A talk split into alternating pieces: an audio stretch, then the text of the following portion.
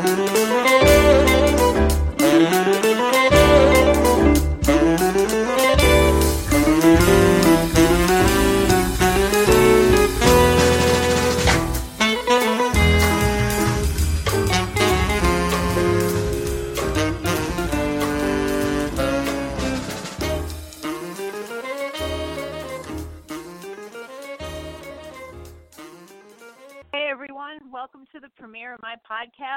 Reel Travels. My name is Lisa Iannucci, and not only am I the founder and host of this brand new podcast that I'm sure you're going to love, I'm also the author of On Location, the film and TV lovers travel guide, my latest book that will be released in February 2018 by Globe Pequot Press. I'm excited about this podcast because if you're like me, you're watching a movie or a television show that you love and you want to go where it was filmed. You want to stand where your favorite characters stood. Maybe you have a favorite actor or actress in that movie or that TV show and you want to see where they were born and know everything about them. Maybe you're the person who's traveled to every Game of Thrones film location, or you want to be that person. I know of film buffs who have visited locations of every Alfred Hitchcock movie, and another who walked into Downton Abbey's Highclere Castle in London, England, where the television show was filmed because she absolutely loved it and had to see it in person. Are you a Stephen King fan? Maybe you love his movies and books. You want to see where he got his inspiration? Did you know that you could take a tour of his hometown and even see where he writes? Maybe you're like me. I'm a huge I Love Lucy fan and a huge Lucille Ball fan, and I always wanted to visit Jamestown where she was born. So I had the opportunity to do that and stand exactly where she stood, stand right outside her school. Or maybe your favorite movie, Shawshank Redemption. You want to know that there's a tour you can take in Ohio of the film's locations, including the jail. This podcast, and of course my book, going to bring all of these opportunities to you, both in the United States and internationally. That's what we're going to talk about. Before this podcast is over, you will get the itch to travel. I'll talk about museums you can go see, conventions you can attend, statues you can take selfies with, and once in a lifetime fan opportunities. And if all of this gets you excited about film, television, and traveling, this is the podcast for you, and I'm happy to be bringing it to you. Each week, I'm going to bring you an interview with either a fan who's done some really cool traveling or with someone from a venue that you should check out. I'll also have celebrity clips from time to time telling us what their favorite place was to see as a fan. Coming up in these podcasts are interviews with people from Field of the Field of Dreams farm that was uh, where the movie was filmed, the John Wayne birthplace. If you were a Dallas fan back in the 80s, you're going to be excited. If you love the Christmas story, you're going to love this website and uh, this podcast. There's Breaking Bad, Wizard of Oz, It's a Wonderful Life, and we're also going to go international as well. So much to do. But before we get started with this first podcast interview, I want to give a shout out to my real travel sponsor, Renee Tsang, who's a travel advisor with Centre Holidays in Calgary, Alberta, Canada. Once you're done listening to this podcast, if you're interested in planning a trip based off what TV show or film thing we discussed, then give Renee a call or email her to plan your trip. I'll give you her information in just a minute. Renee is a travel advisor with Centre Holidays. She helps families and couples connect through travel experiences to create unforgettable memories. Travel opportunities can provide you with unique personal experiences, forge new friendships, and bond family and friends in one extraordinary vacation. Rejuvenate your soul with travel and allow Centre Holidays to help you with the details. Renee Tsang Travel can help you match your desired vacation dreams with the best option available with your time and budget in mind. They work closely with you to design your vacation with the experience and memories you want to create. Thank you so much, Renee, for sponsoring the first Reel Travels podcast. You can visit her website at reneetsangtravel.com. That's Renee, R E N E E, Tsang, T S A N G, travel, T R A V E L.com. She also has a Facebook page, Renee Tsang Travel, a Twitter, Renee Tsang One, and an Instagram, Renee Tsang Travel. Before I get to my first interview, I did something this weekend I've never done before, and I am so excited to talk about it. I know many of you out there have probably done this a million times, but I never had a chance to. I attended New York Comic Con at the Jacob Javits Center in Manhattan. I was supposed to go last year, but something came up, and I was supposed to cosplay this year, but didn't really had a time to decide. It was really overwhelming trying to decide what character you're going to be at a cosplay uh, because there's so many really cool costumes out there. But I had so much fun looking at the other costumes. I saw people dressed up as Predator, so many fans of The Walking Dead, Star Wars, Stranger Things, Star Trek, Suicide Squad, and more. And then I saw professional wrestlers, Diamond Dallas Page, Tommy Dreamer, Tommy Dreamer, Lita. There was the Walking Dead cast. There was just so much going on. It was absolutely overwhelming, but in a good way. I mean, I literally shopped till I dropped and I walked till I couldn't walk anymore. I people watched and like I said saw some of the coolest homemade costumes ever and props to those dedicated to do something like this. If you want to go next year, if you've never been there before, go to newyorkcomiccon.com and New York is spelled out, newyorkcomiccon.com. Sign up for the email so you know when to apply for your badge. It was a very intricate process and you really should be on the list so that you know exactly when you have to do that. Um, and be on it early. That's why I'm telling you now. I'm not going to wait until next October to tell you it's Comic Con time. I'm going to tell you now to get on that list.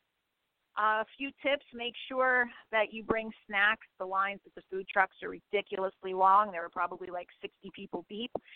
Uh, so you're going to need some snacks to get through the day. Wear comfortable shoes. And if you think, if you can, think about doing it in more than one day so you don't hurt as much as I was trying. I did after trying to fit it all in one day. So NewYorkComicCon.com. I was so excited. It was a lot of fun. Um, and in terms of travel, there were people there from all over the world uh, who have come to see New York Comic Con. Same thing when they do San Diego Comic Con. So it's a great opportunity in New York to check out some other film and TV locations. Um, and we'll, as we get closer to the next Comic Con, I'll give you some more tips on that. This week, though, we go back to the prairie. Little House on the Prairie, that is. What a great show that was. I don't know about you, but I watched it growing up and I absolutely loved it. It was one of those great family shows. It sparked conversations, it was well done. And little did you know that there are so many places in this country to see that are related to Little House on the Prairie. Um, you know, especially Laura Ingalls Wilder's books, who the show was based off of. There are all these different places that you can go. Uh, so my first interview is with Sandra Hume, who's written travel guides on the Little House sites in the United States, and I was so excited to have her as my first guest on the show. So enjoy the interview.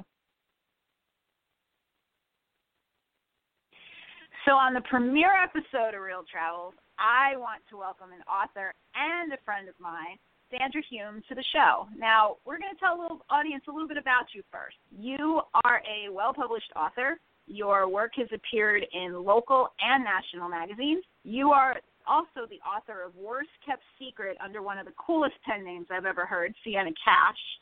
And that's a novel in the new adult category of women's fiction. But you're here today because of your love of Laura Ingalls Wilder's Little House on the Prairie series, and as well as your love for the show. You published a twice yearly newsletter for fans of Laura Ingalls Wild Laura Ingalls Wild Little House series about her home sites, and you're the author of the Land of Laura travel series, and that's and you're going to tell us a little bit about that. But I know it gives travelers who are interested in seeing all these really cool things um, all these really cool places around the country where Laura lives. They go there and you give them guidance for their trips. You're a founding board member of the Laura Ingalls Wilder Legacy and Research Association, and this association plans the Laura Palooza Conference for academic researchers of Laura Ingalls Wilder and fans of the Little House book. And that is an impressive resume. Did I miss anything? I don't think so. If I if I think of something along the way, I'll let you know. Thank you so much for being my first guest on the show. I'm so excited about this. You're welcome. This is going to be fun. It, it is. And for those, you know, there's going to be people who are going to be tuning in who maybe never heard of Little House on the Prairie. So let's tell them a little bit about the show, um, just a few stats, and then I want to talk about kind of why you got into um, the show and what you thought about it. So just for the fans out there, you know, Little House on the Prairie, it was a TV show um, when I was growing up that ran on NBC for nine years, uh, from like 1974 to 1983. And it starred Michael Landon. Who didn't love Michael Landon? Melissa Gilbert, Karen Grassle, and they focus on all these really intense topics such as like adoption, alcoholism, faith, poverty, blindness, prejudice, drug addiction. I mean, the list goes on and on. And the show was based off of Laura Ingalls Wilder's books, um, which were released back in the 1930s and 1940s, and those books were based on her life. Do I have all that right? Yes, yes. As as as far as I know, I'm not I'm not a complete expert, but that sounds all perfect to me. So now the television show came after the books, obviously, and and was one of the most popular shows on TV at that time. And and when yes. you're if you're out there, if you haven't watched it, you can actually I looked it up. You if you have the INSP channel, you can watch it there. It's a great great show. How did you come across it as a kid, and what kind of got you into it? I grew up in the 70s, and I remember my Monday nights being absolutely sacred. I don't remember how I started watching the show. I just know that I always did. Uh, and Laura Ingalls was a was a perfect, perfect, perfect part of my every Monday night. And I remember very distinctly in about third grade or so, I started taking an art class on Monday nights, and I was very upset because I could only rush home for the last 15 minutes of the show. Um, and of course, we didn't have VCRs or anything back then, so you just had to wait for the repeat. Um, and I watched it all the way through the 80s, through it turning into Little House: A New Beginning, and Michael Landon leaving the show, and uh, more kids being adopted. I I watched it till the end. It was it was really like you said, you know, people just sat and their families sat on Monday nights and watched the show together with their kids, and it, it was just so good and so well done. I mean, did you have favorite characters? I even mentioned earlier, like who didn't love Michael Landon, but who are your favorite characters on the show? I think I'm a I'm a Laura person. Um, when you when you run across fans of the books in particular, people tend to self-identify as either Laura people or Mary people. And let's be honest, we're mostly talking about females here. Although I've met some very, very, very knowledgeable and sincere male fans.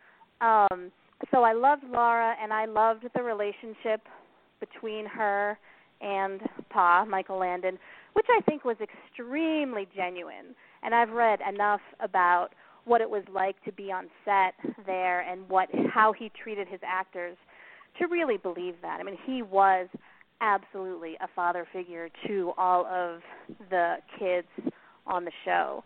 And I loved their relationship. I thought that I thought that Ma was pretty badass sometimes, you know, when she had to be, and I learned to appreciate her more, I'm sure, as I got older.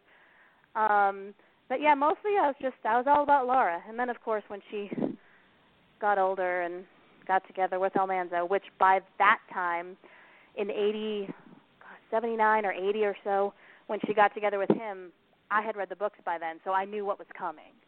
Um, and then I really enjoyed their love story. Now, you and I talked about this. You just called him Almanzo. Can you explain to our audience why you why you phrased it that way? Yes.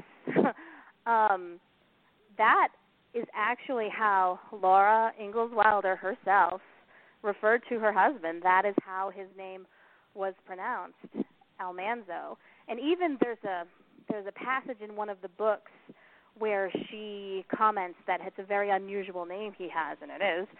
And he says, um, I don't want to speak out of turn or say anything wrong, but basically he he implies that it was supposed to be based on uh, El Manzur, which kind of makes it a little bit obvious how it was supposed to be pronounced. Also, he was she called him Manly, so that makes sense. Almanzo shortens to Manly. She really did call him Manly in real life, even though she and she did on the show. Um, and I think perhaps his just as it was on the show, his uh, siblings called him Manny, and it just it it just it all falls into place. And what probably happened is, you know, the first person to say his name on the show, which is um um, Lucy Lee Flippen, who played his sister, Eliza Jane, she was the first one to say his name on the show, and she said Almanza. I mean Almanzo, and thus pretty much 98% of the people who say his name will say Almanzo, but it's wrong. Um, are there other differences between the books and the show that they took liberty with, or decided maybe they weren't even going to use? I mean, you know, what other changes did they have? Between the books and the TV show, um, there was no marriage for Mary, and certainly no marriage for Mary to a blind guy who subsequently got his sight back. Um, there were no additional adopted children. There was no Albert. There were no James and Cassandra. Um, there was a Mr. Edwards, but you really didn't get into his life with his kids and his marriage or anything like that. Um, there certainly was a um, there was a Nellie Oleson, at least in the fictionalized account of the books, and there was a Willie Oleson, but there definitely was not a Nancy Oleson who replaced Allison Arngrim as the curly-headed blonde girl we loved to hate. And I mean, there's a there's really a lot of things. I would say that the pilot is beautiful in terms of how it is. It follows the feel of the books really nicely and the plot of the books really nicely. Um, and I think it's Little House on the Prairie that it's following the book Little House on the Prairie. Um, but they took a detour pretty quickly, and uh, Michael Landon kind of went on his own in his own direction in terms of the plot lines that he decided to use. Now, not everybody who sees a television show wants to go and read the books. Do you remember what made you want to go read them, or, or and how that came about? That you were like, "Hey, wait, there's books that go along with this show." Absolutely. At the in the ending credits, when you heard that awesome music uh, and saw Laura running through the running through the wheat, or um, I guess it's just tall grass. Um, it said in all caps, based on the series of books by Laura Ingalls Wilder. And the first time that registered, I was like, "What?"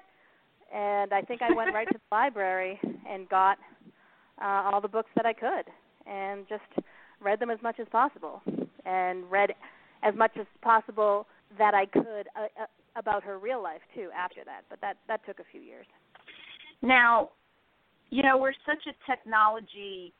Why would they want to watch a show like this that's about pioneering? I don't know. Uh, that's a really good question, and I've sort of been asked that a few times about what is it that makes it endure, and you know, is that something? I mean, obviously, people are watching it. It's it's been it's it's syndicated like a ridiculous number of times all over the world. Um, I don't know what it's like in the U.S., but I feel like in Japan there is an unbelievable following. I don't know if people would sit down and watch it today. I know it was pretty enthralling to me at the time. Well, you have kids. I mean, do you sit and watch with them, or is it something that they kind of haven't picked up from mom? I tried with the books first, and that didn't really take. My oldest is a girl, and I I think she read them, but she read them kind of under duress, and she really didn't. She didn't really hook into the whole Little House is my life sort of thing. Um, and I I tried an experiment where I just kind of played the show all day one time in the house, and that didn't really take either. So I don't know if it's my kids or just how kids are today. I have no idea. I just tried to show my daughter my so-called life last week, and she thought uh-huh. it moved very slowly, and that's only from 20 years ago. So I don't know. But you know, it's it's awesome that you even tried because I know a lot of people who grew up watching whether it be a western or you know the old time silent movies even depending on how old you are you know want to introduce the kids today to stuff like this and and it's hard it's hard to get their interest um you know in in some of these shows that we grew up with and you never know what's going to click you know? Exactly exactly you never know so you just keep throwing the spaghetti on the wall to see what see what sticks. Exactly. Now for you that spaghetti stuck pretty well because this book and this show not only lasted from when you were a kid i mean you do so much today still based on your love of the series and the tv show when did you start the actual traveling and and starting to go see some of these sites around the country? Well, one of the first things I ever did on the internet on my own, borrowing my roommate's AOL account or something like that, back in the early '90s was to was to check out um DeSmet, South Dakota, because I had heard rumors that you know there was a lot of stuff there. I had read a little bit about what was going on there, and, and DeSmet, South Dakota, is actually where she spent most of her young life, not in Walnut Grove. She was in DeSmet for, mm, I, I think she got there when she was either 12 or 13, and was there till she, was there on and up, definitely until she got married, and but for a couple of out of state moves. She was basically there until 1894 when she was 27. Yes, that is the first place that I looked up. Um, fast forward a few more years, in the late 90s, um, or maybe even in the year 2000, I I moved from where I lived in Boston to um, basically the middle of nowhere to get married. And eventually, I realized that all of these places that she had lived, from Kansas to Minnesota to Wisconsin to South Dakota, I really wasn't that far from them anymore, and I could actually visit them. Uh, so in 2000, that was when I made my first visit. I was in Kansas, so the obvious choice was to go to the site in Kansas, which is Independence, Kansas. It's on the eastern side of the state. I was on the western side, and I went there. I think in that that summer of 2000, maybe 2001. I'm not really sure. And uh, it was that was that was the first and not nearly the last. It was it was pretty cool to see the places that she had written about. In this case, that was the book Little House on the Prairie, which is only the title of one book in the series, even though they titled the TV show Little House on the Prairie. Well, you know, I have to ask you because go back to like when you went to one of these places for the first time because that that's kind of the whole point of of me starting this podcast and and writing these books, which is to go and see these places that you watched in a movie or you saw on television or in your case even read about in books where you can go and, and almost see them come to life what did it mean to you finally getting to go there and, and standing where you read about? I can tell you specifically the very first thing i saw that made me literally get goosebumps and that was i was just driving on a road drove across a little bridge and the sign indicating what I was driving over said Verdigris River, which everyone knows who read the Little House series is the river that went by their house in the book Little House on the Prairie. Um, also in Independence, I went and saw the grave of Dr. Tann, who was an African American doctor that actually treated the family for what turned out to be malaria. Um, his name was in the book. You can actually see where he's buried there. There's not all that much else besides a cabin there, a, a log cabin, which they're, they've currently raised enough funds to rebuild. Um, but just being there and knowing that they live there is kind of the point. Now, from what I understand too, in um, Iowa, there's also the Laura Ingalls Wilder Park Museum, and in Minnesota, there's the Laura Ingalls Wilder Museum. Have you been mm-hmm. to those as well? Yes.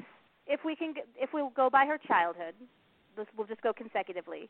Um, and if it, I'm going to stick with what she wrote in the books because what happened in real life versus what happened in the books, um, there's a little bit of a difference there too. But I'll just speak to what happened in the books. Little House in the Big Woods is the first book that was published. That takes place in Pepin, Wisconsin, on the Mississippi River. There is a museum in Pepin, Wisconsin. There is a log cabin at her birth site where the cabin was, where they lived back then. Um, there is um, plenty of things to visit there. Next, the family moved to Independence, Kansas. We've already talked about that. That was the site for the book Little House on the Prairie. Then they went back north to to Walnut Grove, Minnesota, which it's worth noting was never that town name was never once mentioned in the books. Um, it was only via research that that name was uncovered, and that ended up being the most famous of any of the places she ever lived because it's what the TV show shows as the home base for the TV family. Um, but she moved to Walnut Grove, and that's where Mary did become blind. She absolutely did. Um, and there is a museum there, and the book that describes living in that town is called On the Banks of Plum Creek. Um, and you can go to Plum Creek. You can wade in Plum Creek just as Laura did, and everybody who goes there does it. but what's interesting for your listeners probably is that the Walnut Grove Museum contains more of the TV paraphernalia than any other place because with the exception of a sojourn into uh, a town called I think Winoka, um, on the TV show, the whole show pretty much took place in Walnut Grove, which was actually Simi Valley, Southern California, but that's just how it goes. Um, but there's, I know that there's um, in the TV show when you're in their nice little slanted house, you can see the mantle. The, the TV camera would pan over it every once in a while, in which is carved C.I.C.I. Caroline Ingalls and Charles Ingalls, and that has nothing to do with real life. That was just purely part of the TV show. Uh, but it's a pretty iconic mantle, and I don't know how they obtained it, but the museum was able to obtain that. It was donated by somebody, and about seven or eight years ago, there was a musical that um, was performed in St. Paul, um, either St. Paul or um, Minneapolis. I think it was St. Paul. Um, there was a musical that was performed there and then performed in New Jersey in sort of some pre-Broadway uh, runs, and then actually it did a tour. Now that I think about it, because I saw it in Denver as well, where I live, and um, Melissa Gilbert, who played Laura, was actually in the musical. It was called the Little House Musical. It was very well done, in my opinion. And she, when she was in Minnesota, when they started their the first shows in Minneapolis, St. Paul, the whole cast went down to Walnut Grove to look at the museum, and I think they also went over to DeSmet, South Dakota, from there, which I can tell you about in a minute. But when she walked in, I'm told by the people who run the museum there, when she walked into that room and saw that, she visibly gasped. She had no idea that that was in the room. It's it's a pretty cool thing. That, and they have uh, they awesome. have yeah they have photos of of all of the cast members around. They probably have more that I I don't even remember, but they typically every summer during the quote unquote season because lots and lots and lots and lots of people visit these places. They will often have people from the TV shows visit and sign autographs and do presentations as well. Do you have any memorabilia from the show? I don't. um, I don't think so. Um, To. I think I had a TV guide at one point that had a cover story, but I'm not so much a memorabilia person. Even the the real life memorabilia, memorabilia that I have collected related to the books and real life, which I had quite a bit of at one point. I've kind of slowly sold it or given it away or donated it or whatever because I'm just I'm not so much a stuff person, but it's available. There's lots and lots and lots of stuff oh, absolutely. people who are into that absolutely. kind of thing definitely. And just even going, like, you know, the whole point of this is just going actually to these sites and taking pictures and making your own memorabilia saying that you stood here and you saw this. You exactly. Know? And, and so let, let me talk about because when we talked about in the beginning, you had started this newsletter about the home sites of hers, and we talked about that you were also a founding board member member of the Laura Ingalls Wilder Legacy and Research Association, um, and then the every two years Laura Palooza conference and all these different things that you've worked on related to her books. Why take your love of the books and show to this level? I mean, you know, you're it's years later since you were introduced. Like, why take it to that level? Well, let's. This leads nicely into the next home site that we can talk about, which is DeSmet, South Dakota, which I mentioned. She lives uh, as a teenager, and really the last, I think it's five books let me I'm just going to have to count on my fingers here. By the shores of Silver Lake, The Long Winter, Little Town on the Prairie, these happy golden years. I guess the last four books in the series, and then the first four years, which was published after she died, if you count those. All of those books take place in this one town, as opposed to one book per place that I described earlier. So there's a whole lot to see in DeSmet, South Dakota. Um, and the reason I started connecting with people on the internet about all of this real life Laura Ingalls Wilder stuff. It didn't have so much to do with the TV show, um, so I'm, I'm probably just going to speed through this. But what I realized is that there are a lot of people out there doing research on their own about Laura Ingalls Wilder, and for some reason the scholarship really wasn't recognized as valuable. This is what I heard from the researchers. So what I did was I wrote and I edited, and so I decided to use my skills to put together something that provided an outlet for this type of work. That started in 2002. Um, because I moved to the middle of nowhere, I was only freelancing. I wasn't really working, so I had kind of a lot of time. I mean, I wasn't working full time anywhere. I was part time freelancing, and then I had kids, so that really kept it to part time. Um, but I somehow found subscribers that paid for it, and I put it out every couple of years, and I got the attention of Bill Anderson, who is basically the Oprah of the Little House world. um, to, to put it pretty bluntly, he's been studying uh, the Little House family since the 60s, and he actually corresponded with Rose Wilder Lane, uh, Laura's only child, uh, who died in the late 60s. Um, and I also ended up getting the attention of Dean Butler, who played Almanzo on the TV show and he's just a whole he's a wonderful person not only is he just an all around good guy he has actually crossed over and really embraced the real life Laura Ingalls Wilder, even to the point of calling himself Almanzo, which I think is fantastic. wow. Wow. um yeah.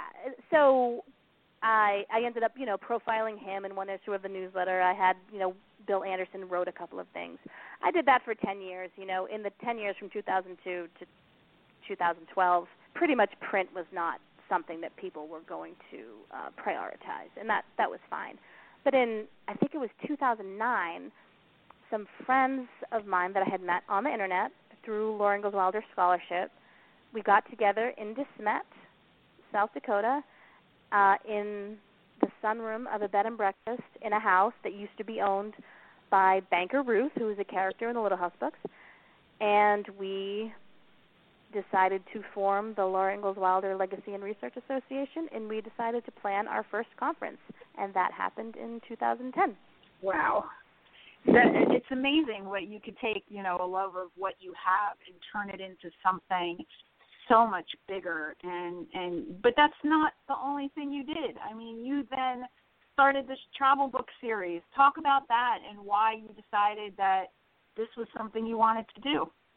Right. So I was contacted by Family Fun magazine back in 2009, I believe. Uh, I was commissioned to do a Little House travelogue. So my kids and I went through. And we we visited Pepin, Wisconsin. We visited Walnut Grove, Minnesota, and we visited DeSmet, South Dakota. They sent a photographer and everything. I don't know if magazines even do that anymore. Um, but it was fun, and I, I wrote it up, and it was a multi-page feature, and that just started my wheels turning because I have since taken my kids several times um, to South Dakota and Walnut Grove and Pepin, and and they're really kind of they're once you hit one, if you have a few days, you can hit them all if you really want to. Um, at least Walnut Grove and DeSmet are kind of on the same road, maybe about an hour and a half to two hours apart. Anyway, I realized that traveling to these places, there really wasn't any guidance about how to travel there in one place. Specifically, traveling as I did with kids.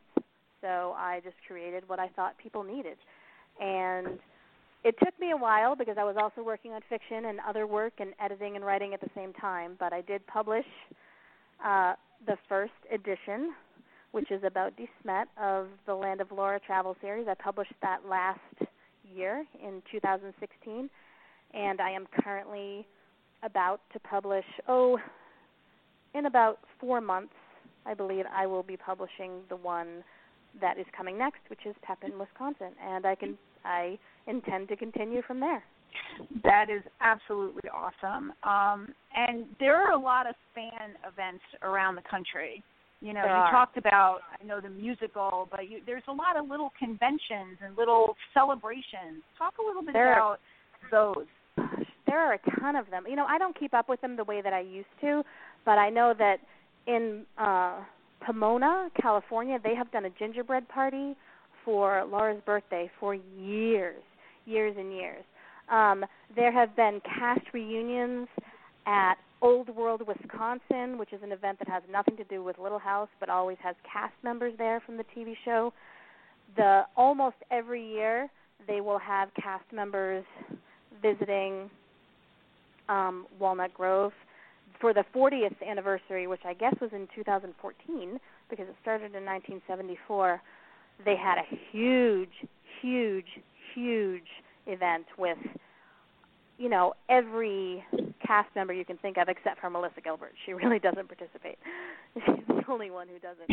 Um, uh, and um, they have had things in Keystone, South Dakota, the other end of South Dakota, the western side, which is where Carrie Ingalls, uh, Laura's little sister, ended up spending the rest of her life. In fact, fun fact, her the man she married, she married a widower with several children, and his name is listed on the plaque of names at Mount Rushmore as somebody who helped with that. His name is David Swanzey. Um, yeah, they've got they have events all over the place. They just had one in September, um, just a few weeks ago in Mansfield, Missouri, which I haven't talked about yet, but it's the place where Laura and Almanzo raised Rose pretty much and spent the last 50 years of their life. Basically, it's where she where she lived most of her life and where she wrote the books.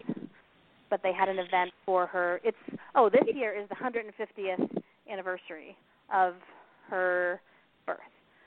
Um, so I guess her 150th birthday. So there have been lots and lots of events, and the most recent one uh, had several cast members, or I don't know how many cast members, but I know that Dean Butler was there, and Bill Anderson was there, and Pamela Smith Hill, who is a very well-known biographer of Laura Ingalls Wilder, was there, and that was in um, Mansfield, Missouri, which has a whole other museum.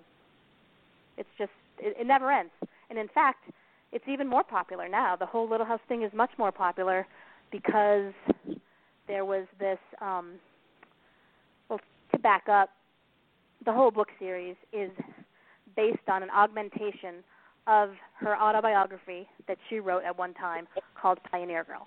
Pioneer Girl was never published, but a part of it was put together and submitted to a publisher when that manuscript was rejected.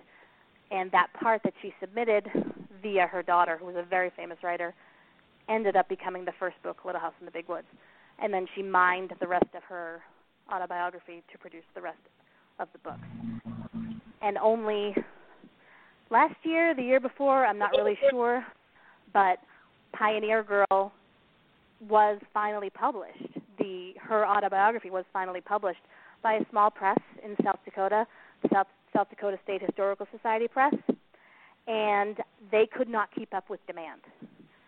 It was I couldn't even get a copy for a while. I had to find a random bookstore at a in a friend's hometown in like Oregon to get my copy because I assumed it oh. easily. it was a bestseller, I mean, which that- is that's- very strange. That's awesome though, because that maybe that kind of answers our questions from the beginning where, you know, people still love it today and maybe they don't care that it we're a technology age and they still want that interest in, you know, the the reading about her life and and what those days were like and you know, I I think that's awesome and that would probably spark a whole new generation of people to check out the show and and take the travels the way you did. What do you think? I I I think so. I mean, I'm wondering who's reading it. It's very scholarly, but it's spawned a few other books, and maybe those those people have kids who are going to end up having um, developing that same interest. I mean, to talk to the people at the home sites, there are a lot of kids going through, and the, both the show and the books are really popular with homeschoolers. I know that. It's oh wow. Uh, it's, yeah, it's it's pretty amazing what how widespread actually the whole the whole little house culture has turned out to be. Well, before we we wrap this up, let me let me ask you: Do you have any tips that you can give our listeners who, after they hear you, are like, "I'm going to take these trips and I'm I'm going to go visit these museums and these sites"? What travel tips would you give to them if they're going to these places for the first time? Just give them a couple. First of all, I would say do not center your trip around a Sunday.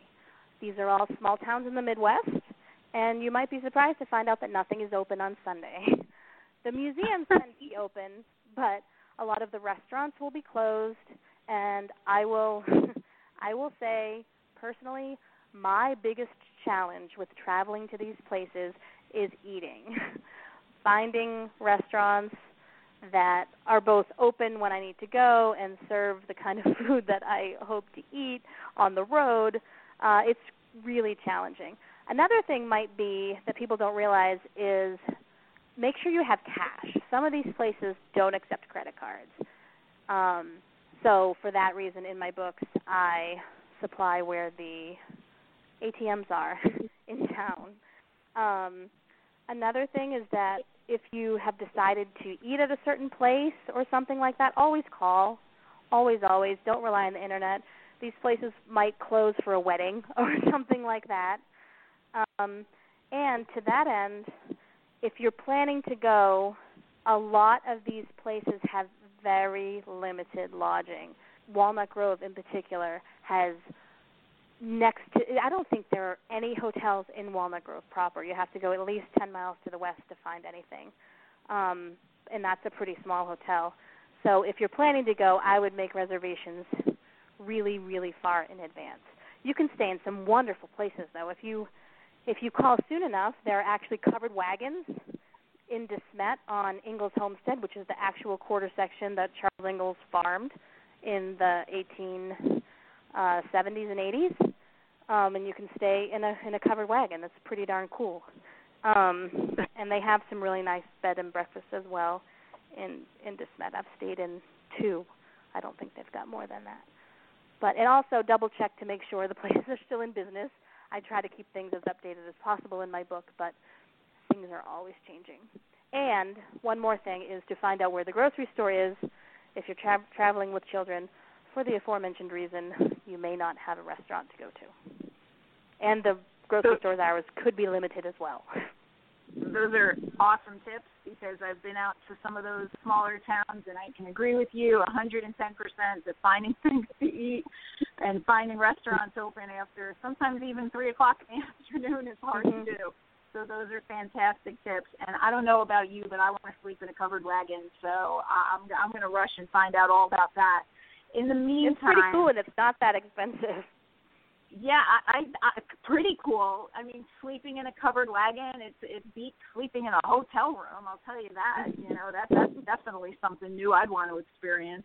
So tell the listeners yeah. how they can buy your books and follow what you do on Twitter and and just follow you and get more information. Well, the book is available on Amazon under my name, Sandra Hume and I will let you all know that in the the so reviews that it has, they're all five stars, well earned. of um, course they are. which is more than I could say for you know well, well no my fiction actually does reasonably well too but people who the the real point is people who read it really find a lot of value in it. And I wanted to write something that I would actually be able to use. Yes, there are 13 reviews and they are all five stars. I've just confirmed that.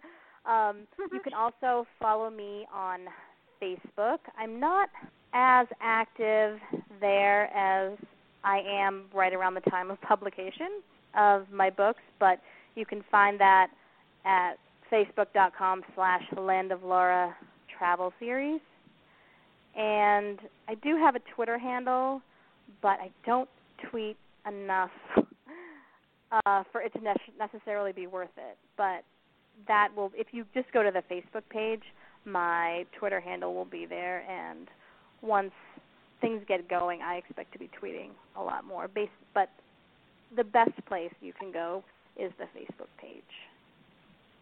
And let's also give a shout out to Sienna because your uh, website for your fiction book um, it can be found at siennacash.com or yes. facebook.com slash siennacash.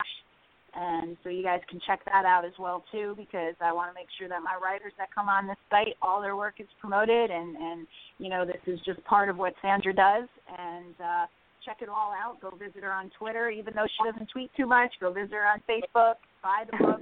Check it all out. It's absolutely fantastic. I am so excited that she was our first guest on the show today.